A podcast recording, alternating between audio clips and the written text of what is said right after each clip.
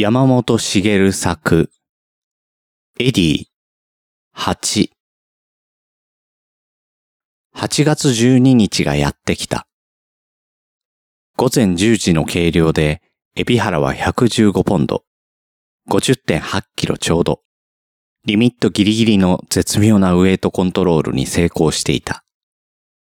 計量が終わると、日本側は直ちにジャパニーズレストランへ行き、エビハラはステーキと野菜サラダを平らげた。この後、エビハラはエディや山上トレーナーらと一緒にラプラタの河畔を散歩した。土曜日の朝、たくさんの釣り人が冬の日を浴びながら釣り糸を垂れている。夕べはぐっすり眠れた。調子はいい。エビハラの表情は明るい。小柄で優しい顔のエビハラだが、肝っ玉は恐ろしく太い。中学時代から喧嘩は負けたことがなく、短距離でもマラソンでもトップグループを譲ったことがない。体育の成績は常にごだった。抜群の運動神経を持っている。エビハラ、ガッツなら最高だった。と、エディも認める。ガッツは何もボクシングだけに発揮されるだけではなかった。無類のギャンブル好きで、張り方もものすごい。エビハラはこう語っている。フィリピンの選手なんかとやるでしょ？ファイトマネーはひゃくまんえんぐらい出るが、アドバンスとして前もってごじゅうまんえんくれ、と言ってもらう。そいつを全部ポケットにねじ込んで競馬場へ行くわけよ。で、全部吸っちゃう。もう一度稼ごうと思って、一生懸命にやった。清く正しく美しくなんて、優等生みたいなこと言っててボクシングできないよ。ちょっとは不良っぽくなくちゃ。見かけによらないクソ度胸を秘めた男なのだ。彼がボクシングを始めたのは、福生市の駅前の街頭テレビで、白井義雄がペレスに ケーオー で負けるシーンを見たのがきっかけだったという。俺がペレスをやって世界チャンピオンになってやる。その場で決心した。今、そのペレスの国に来て世界チャンピオンになろうとしているのである。のんびりとラプラタ河畔を歩きながら、エビハラは夢の中にいるような心境だった。メインイベントはごごじゅういちじから始まる。にまんごせんにん収容のルナパークスタジアムはさんまんにんの大観衆を飲んで超満員になっていた。ルール会議ではレフェリーひとりとさんにんのジャッジは共にアルゼンチン人。特にエビハラサイドからは砕けやすい拳を保護するために絆創膏の長さを制限しないようにと要望し、いくら巻いてもいいという了解を取り付けていた。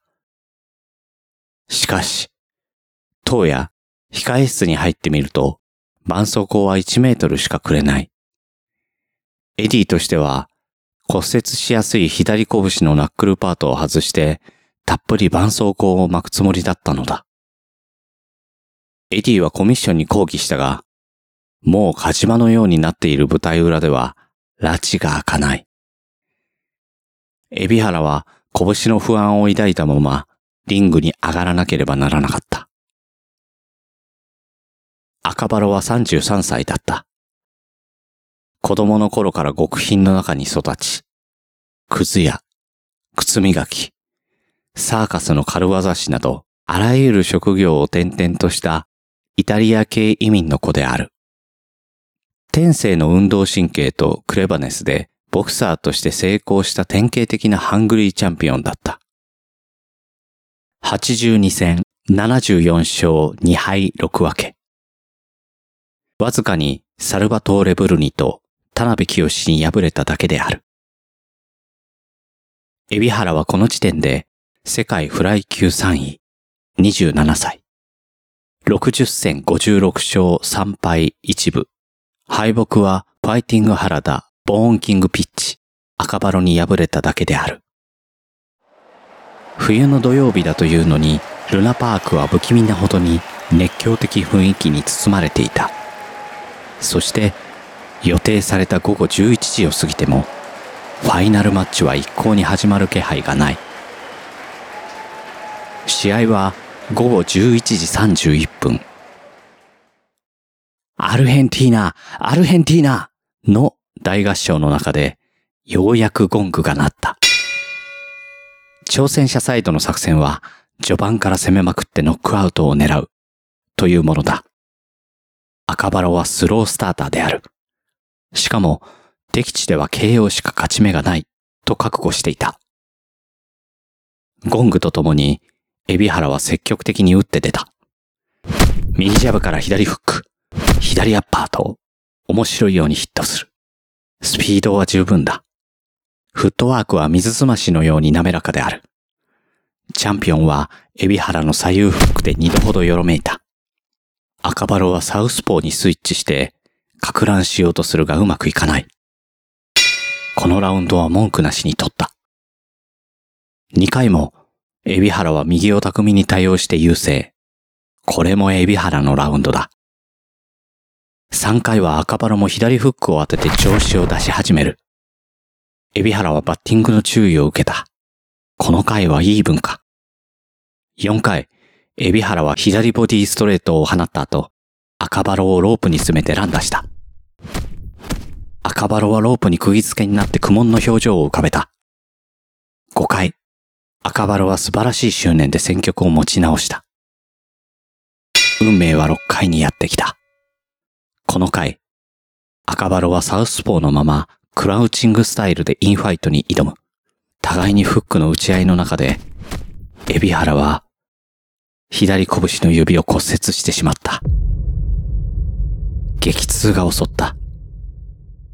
海老原は再び右リードパンチ一本で戦わざるを得なくなった。二人は互いに目の上をカットして鮮血を滴らせている。ななかい、赤バロがラッシュして海老原はピンチに陥った。赤バロが初めてラウンドを取った。はちかい、これまでに積み上げてきた海老原の貯金を赤バロは引き出し始めた。きゅうかい、じゅっかいと赤バロの反撃が続く。アルヘンティーナ、アルヘンティーナの大合唱だ。両者とも鮮血を滴らせながら激戦。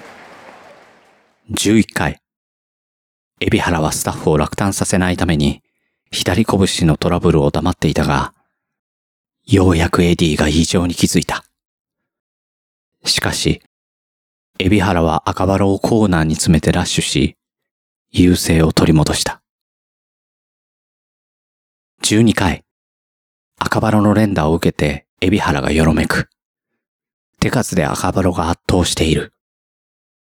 じゅうさんかい、じゅうよんかいと、両者は気力の接近戦を展開。共にイーブン。そして最終ラウンド。血まみれの両者。この回の後半、赤バロは右ストレートからフックのラッシュでややリード。そして、試合終了のゴングが鳴り響いた。息を詰めるような静寂の後、レフリーは赤バロを刺した。再び満場が歓声で渦巻いた。赤バロの勝利がコールされると、エディは怒り狂った。赤鬼のように顔面を紅潮させて、猛然と抗議した。ノー！海老原の勝ちよ！エディはレフリーに食ってかかった。その時、親しくなっていた ユーピーアイ の記者がエディを押さえつけて耳元に言った。黙って、ミスター・タウンゼント。黙って。ユーは神様に感謝しなきゃいけない。ここには過激な人がたくさんいる。もし海老原が勝ったら、ここ出られない。ひどい目に遭うところだった。なるほど、そうだ。誰の目にもはっきりしたノックアウトだったら慣習も諦めるだろうが、接近した判定勝ちにでもしようものなら、このさんまんを超えるアルゼンチン人は黙っていなかったろう。しかし、地元の新聞記者に感想を聞かれたエディは、強盗にあったようなものだと、憤怒をぶちかました。戦った当の海老原は穏やかだった。私はスポーツマンだから、結果については何も言わない。この一戦は、海底ケーブルを通じて日本に放送された。エディの留守作に、田辺清が駆け込んだのは、じゅうにかいに至った時である。田辺は、物も言わずに、ゆり子たちと一緒にラジオにかじりついて聞き入った。じゅうごかいが終わり、海老原の敗戦が伝えられると、田辺はドスンと畳を叩いて悔しがった。この日、田辺は青森から汽車に乗って上京。友人に電話したり、タクシーの中でラジオを聞きながら、すっ飛んできたという。俺が行きたかった。大和魂を見せてやりたかった。そう言って悔しがる田辺は、故障した目を守るように、黒いサングラスをかけていた。朗読の時間。山本茂作、エディ。ろくにんの世界チャンピオンを育てた男。この番組では、感想をお待ちしております。宛先は グリーン ドット 朗読 アット ジーメール ドット コム もしくは朗読の時間ツイッターアカウントへの ディーエム まで。レビューもお待ちしております。ナレーターはグリーンでした。